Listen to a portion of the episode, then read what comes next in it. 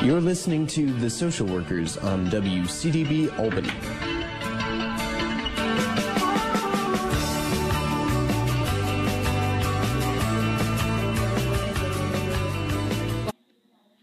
Welcome to a special segment of the Social Workers Radio Talk Show. I'm your co host, Alyssa Latmore. Today we're here with the authors of the new book titled Production of Disaster and Recovery in Post Earthquake Haiti. We have UAlbany School of Social Welfare professor, Dr. Loretta Pyles, and also a UAlbany School of Social Welfare alumna, Dr. Juliana Svistova. Thank you for having us. Thanks for having us. So, before we jump into the questions, I'm going to share brief backgrounds on each of you to highlight your expertise in this area. So, Dr. Juliana Svistova earned her PhD in social work and MSW from the University at Albany. She is an assistant professor in the Department of Social Work at Kutztown University of Pennsylvania. Her scholarship is concerned with community development and participatory approaches to social change and in local and transnational contexts. She also studies organizational dimensions of policy implementation and practice. Dr. Svistova has focused a focused interest in disasters, interpretation of natural disasters, and result in policy, practice, and grassroots responses to these events. She is a community engaged, interdisciplinary scholar in the fields of social work, policy, public health, and education. Dr. Loretta Pyles is a professor at the School of Social Welfare at the University of Albany and is also a yoga and meditation teacher, workshop leader, and organizational consultant. Her new books are Healing Justice Holistic Self Care for Changemakers and the book that we'll be discussing today. Her research on disasters and resilience has been funded by the National Science Foundation. She is also the author of Progressive Community Organizing Reflective Practice in a Globalizing World and co editor of Holistic Engagement Transformative Social Work Education in the 21st Century. So, very good backgrounds, very good bios, and I'm really excited to hear about this new book that you guys just that's just published. So let's just jump right in. What are the main findings of your study about post-earthquake Haiti? Yeah, it's uh it's a really exciting, I think, piece of scholarship, and it comes out of our work studying the discourses of disaster. So we're looking at uh, media discourse, NGO discourse, policy discourse, and our key finding is really that disasters uh, are socially produced based on the systemic conditions um, that exist and the um, historical patterns that prefigure the disaster. And so we argue in it that basically what's happening is um, what we're calling a disaster industrial complex, that the disaster is used as an opportunity to further the agendas of elites and it's not as participatory and needs based as we would um, tend to want to think it is in terms of the real needs of um, survivors. Mm-hmm.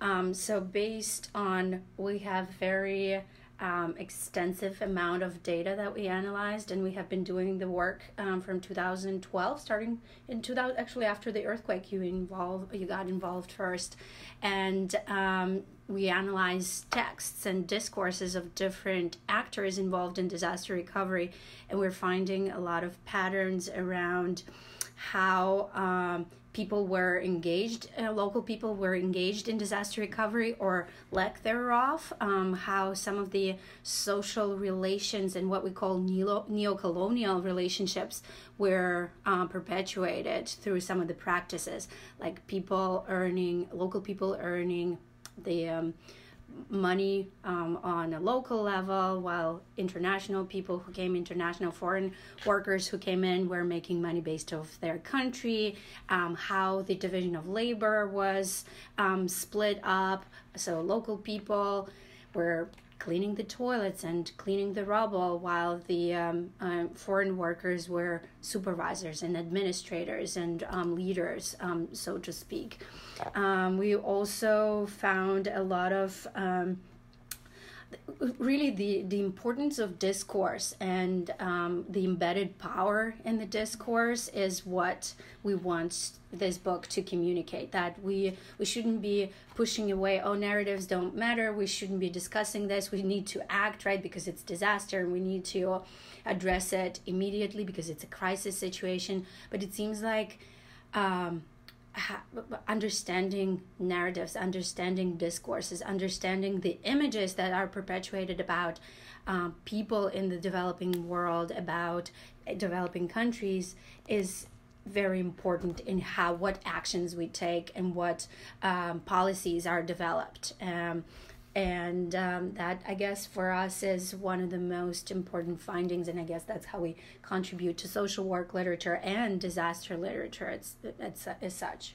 And maybe i'll jump in and give an example mm-hmm. of that. And so we what we find and we found this in um, our study of other disasters is that more and more we're seeing militarized interventions into disasters. We see military show up. In the case of haiti um, the united nations already had a presence there um, but other foreign militaries showed up. And in terms of the discourses, we would see lots of discourses of um, Haitian um, earthquake survivors um, as looters or they're violent people um, or you know they're so hungry they're going to do anything when they bring the relief to them that they're going to be hostile um, and so all of these narratives um, we argue um, contribute to are part of this um, social production of the disaster in that they pave the way for military intervention. So when you have these stories of people, these kinds of images, then it makes sense from a policy perspective. Oh, well, then of course we need military in there to keep the peace, to keep people under control. Uh, etc. So that's that's part of it, and then we argue that that paves the way for um, some of the uh, kinds of profiteering that goes on in Haiti in terms of people coming in and seeing it as an opportunity um, to make money um, off of the disaster and creating what um, what uh, many people call a new Haiti um, mm-hmm. rebuilding and building back better, rebuilding Haiti. Um, and this narrative is another kind of narrative that we question, you know, um, building back better for whom, you know, mm-hmm. in, in whose, um, under whose agenda. And what does better mean for whom, right? Mm-hmm. There are so many ways to interpret it from different angles. And, um, not necessarily everyone agrees on what better is. And that mm-hmm. was one of the other findings that we um, re- that was revealed through our analysis mm-hmm. of the documents. No, this earthquake, you just said it was 2012. Um, 2010, actually. 2010. Yeah, it's been eight years. Eight years. And um, the impact is still being felt today. And this book, you're using Haiti, but this can be applied, I'm sure, to all the. There's been so many disasters since that mm-hmm. time and how how is the the the aftermath? What is the aftermath for the people there? I'm sure this can be applied to other types of disasters and other locations. Absolutely yes. The uh, um, the developing countries absolutely and how disasters are handled um, when we're talking about um, vulnerable people um, um, people who are poor and how situations are handled um, in in those kinds of contexts um, but also, we are actually the study started as a comparison to New Orleans and to Louisiana in the effects of Hurricane Katrina. Mm-hmm. Um, and it was interesting that we saw pretty similar narratives um, in the media, particularly. Um, mm-hmm. to to, um, to how disaster was portrayed and constructed in in Haiti as well. So certainly it does apply. Um, and yeah, we're very interested in looking at to see if if our theory of the disaster industrial complex is going to apply in other contexts. It, you know, as you know, there was a very um, hefty. Uh, uh, hurricane season this last mm-hmm. fall uh, between Texas, Florida, and Puerto. Rico. It was it was sort of unreal, and we saw many of these things playing out just as observers um, noticing the way um, you know the media portrays those concept those those realities for folks and how that impacts um, the interventions that that happen and and Puerto Rico is a really good example mm-hmm. of you know very vulnerable population um, not getting the resources they need they're still struggling um, with uh, with electricity and so and, and of course other things as well so so yeah we we think it's very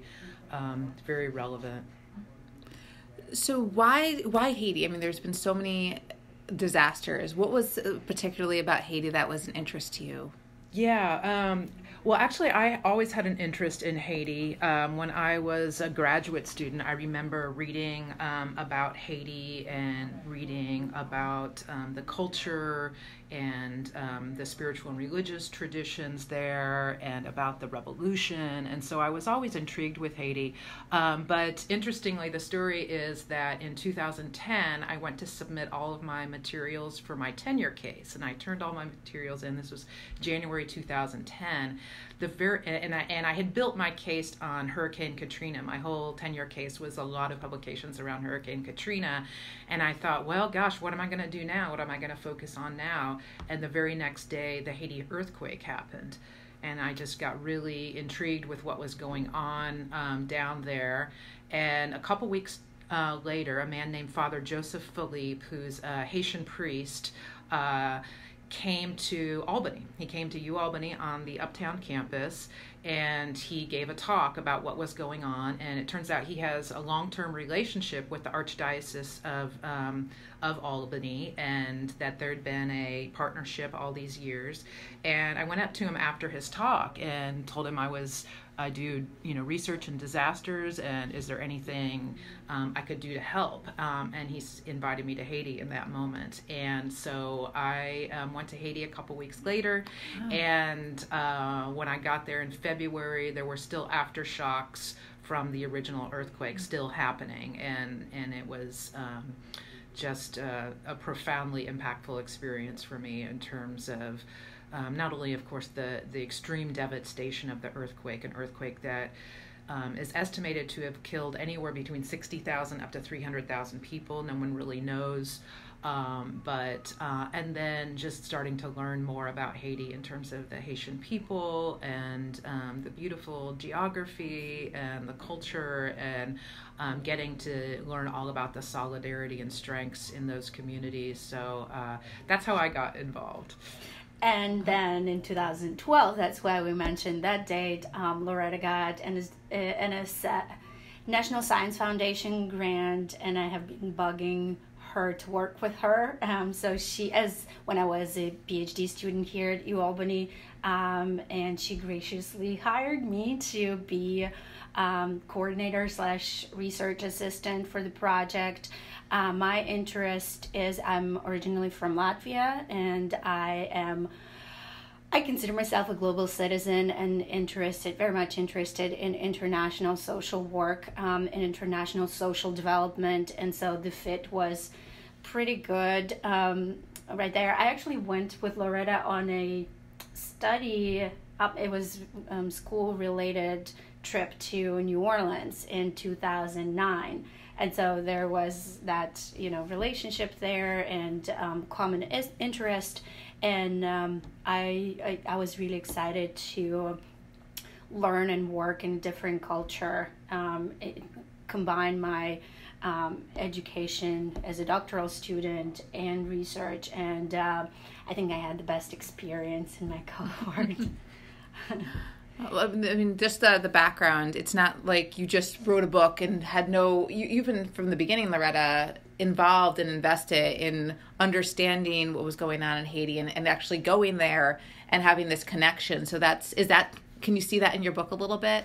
Definitely, yeah, it comes through. Yeah, even though interestingly we do focus on kind of data sources that aren't necessarily based on our field work, we have anecdotes in here about our field work and our our relationships. And I think, yeah, I don't think we could have done a book like this justice without having um, been there. Juliana just came back from there. She oh. just took a group of students there. So we've been able to continue to nurture the ongoing relationships that were started back in 2010. So mm-hmm. I think that's one one of the messages of the book is how important the nurturing transnational partnerships are because I think part of the problem we see with NGOs are they come in, they're kind of fly by night. They come in and they assess and they do a little bit of programming and then they leave. Um, and it's not really based on real needs and real authentic partnerships. So um, I've been so inspired by Juliana continuing this this partnership. Yeah, the in 2015, um, our partner organization um, asked me to um, do consultancy research work for their organization. This year, they wanted me to bring students and to have Haitian students and my students all together in a um, higher level education learning environment. And we continue the work. It's not necessarily earthquake related anymore. It comes in here and there, but I think people have moved on and are not bringing it up um, or i don't know it, it's it's different it's now the future is there um, how do we how do we nurture this partnership? And we we have started uh, perhaps as one of the um, positive sides to this um, great tragedy was the opportunity to build relationships and nurture it and um, um, I don't know, keep um, send, you know introducing people to Haiti and exposing some of the injustices, and um, keep making people fall in love with Haiti. So, why do you think scholarship on disasters in a place like Haiti is important at this moment in history? I mean, we kind of touched on it a little bit, but is there anything that you want to add about why this is such an important piece of research right now? Yeah, I mean, I think clearly, you know, it's it's it's hundred percent clear that um, disasters are getting more frequent and more intense, mm-hmm. and that um, particularly vulnerable people, uh, marginalized populations, uh, are going to be the ones most impacted by disasters. And um, Haiti um, is an example of, of a place uh, that is very vulnerable to disasters. They're actually vulnerable to other disasters, hurricanes, and tropical storms, and that sort of thing. So um, it's a very disaster prone uh, context. Uh, and so, yeah, I think with, with climate change, we're going to be seeing more and more disasters. And uh, I think we need to learn. Uh, about you know what goes on in in disasters and in terms of prefiguring the disaster what are the systemic fa- factors that make people more vulnerable to um, more intensive impacts of disasters what's going on there uh, as well as um, you know the the recovery process and the ways that we can do that in a way that's uh, you know more empowering and more attending to people's real needs. Um, yeah, one of the other things that um, I think is important to emphasize, and that also is coming out of our findings, is the um, lessons learned about interventions and solutions that um, were put in place after the earthquake right? Again going back to that uh, we need to act quickly. It's emergency it's crisis situation. We need to do something right now to sort of resolve it so it's not an eyesore so that people feel content right? So there is um, um, you know um, blaming um, you know uh, doesn't happen. Um, so some of the findings that we revealed is that solutions that were applied were kind of solutions that have been used in previous situations maybe not necessarily in disasters but they were old failed solutions that are used again and again maybe presented as uh, you, you know either new wine in old bottles or you know old wine in new bottles whatever way you want to look at it. And it's just not working. You cannot keep um, putting you know let's build a factory and create jobs as a solution to a disaster post disaster recovery um, um, you know situation. So or uh, perhaps some of the approaches that Red Cross uses, which is very emergency like and that's their focus but perhaps we need to do we need to focus more on sustainability we need to really think how do we not perpetuate some of the social relations how do we not perpetuate vulnerability vulnerability of people vulnerability of the environment mm-hmm. how do we rebuild houses so that we do not destroy the environment even further to create new disasters um, soon to happen mm-hmm. So, I mean, I've been watching a lot on the news with all the disasters with Puerto Rico and everything that's been going on. And the news, the mainstream media only gives us, you know, little bits of information. It doesn't give us anything clear, close to the whole picture. And I've been going to a lot of the workshops on campus and presentations of individuals who've been going to these places and saying, you know, what needs to be done. And that message is not always given to the, the, the main public. Unless you're going and sitting at these presentations or reading a book, sometimes that information isn't gotten across to mm-hmm. individuals, mm-hmm. like really what's going on there and why is why are things happening so slowly and why is everything going on. So what's the message for social workers? What message the, will this book give to social workers? Because because as social workers, as we're trying to make change and become change agents in our, our society and internationally, what do we need to know to help us with you know the future disasters and even still dealing with the disasters that happened eight to ten years ago and mm-hmm. that are still recovering?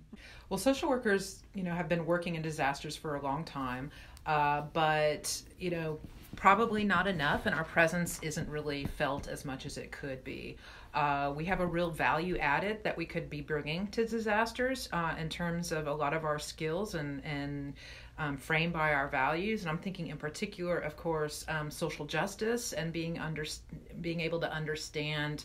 Uh, the unique needs of marginalized and vulnerable populations in disasters.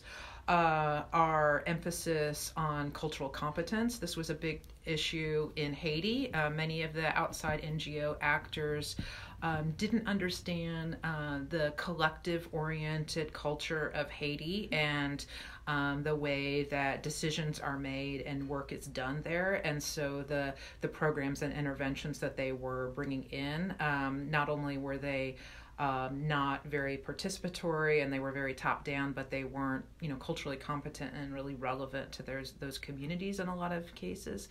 And then finally, I'll just um, mention the value of self determination, and so. Um, we really value uh, self determination in social work, and yet, from a um, global perspective, um, the rest of the world seems to think they know what Haiti needs and uh, oftentimes are not really um, valuing their own sovereignty as a nation. And so I think social workers could be a voice for this self determination as well. Mm-hmm.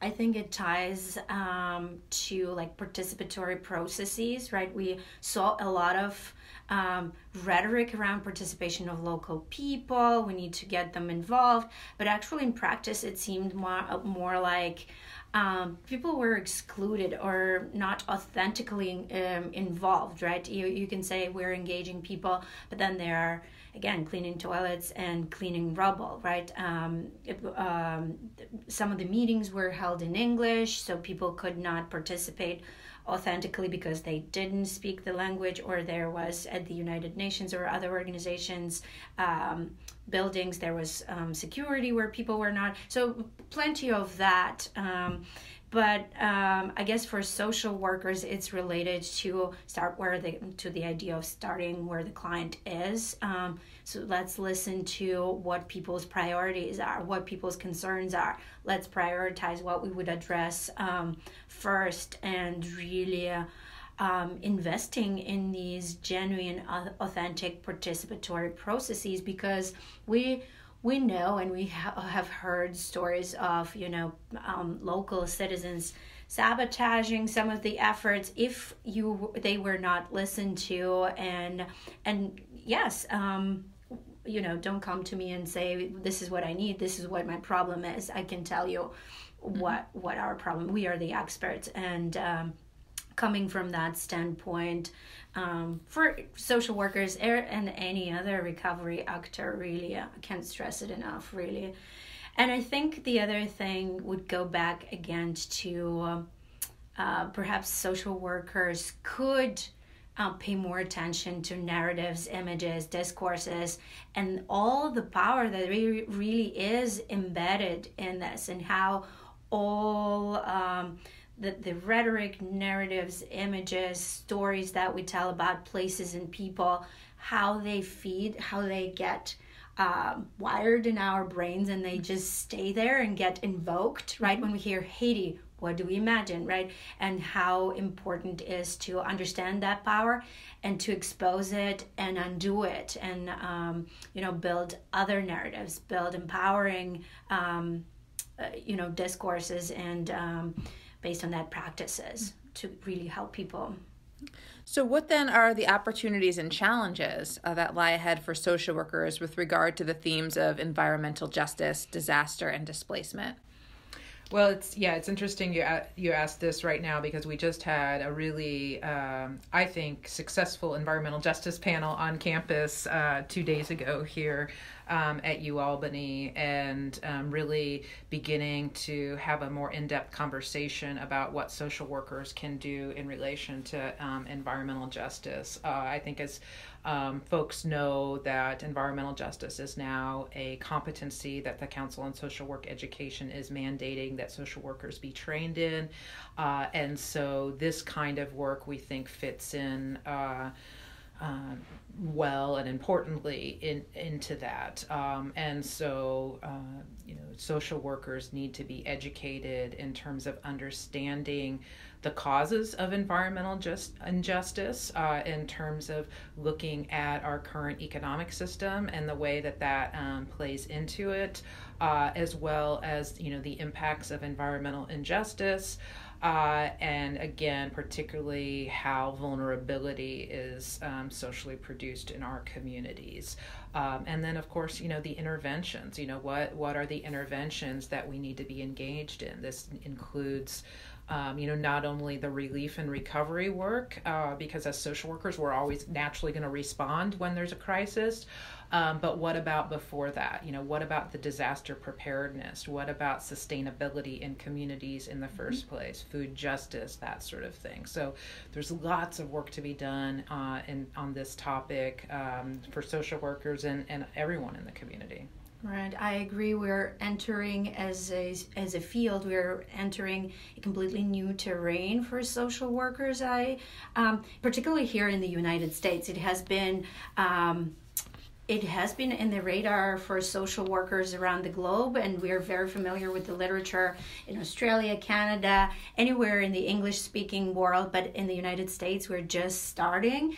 And I hope, uh, I really think that the CSWE putting environmental justice as one of the competencies is really um, exciting because now we can require um, environmental justice content to be taught in the classrooms but but I feel like we need um, preparedness. I have heard uh, social work educators um, asking, um, kind of um, in a cynical way. Well, what are you saying that environment and nature is going to be our new client?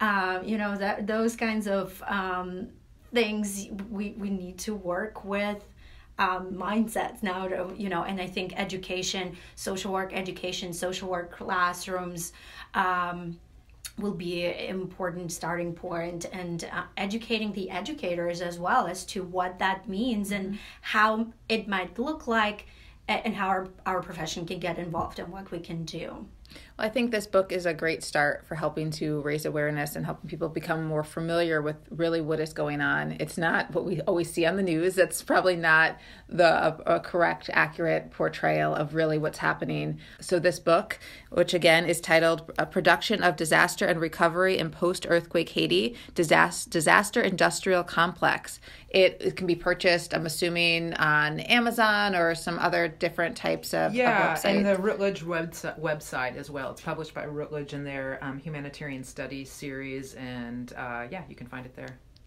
Again, today was a special segment of the Social Workers Radio Talk Show where we had the authors of this new book, Dr. Loretta Pyles and Dr. Juliana Svistova. So thank you so much for being here today. Thank you so much. Thanks, Alyssa.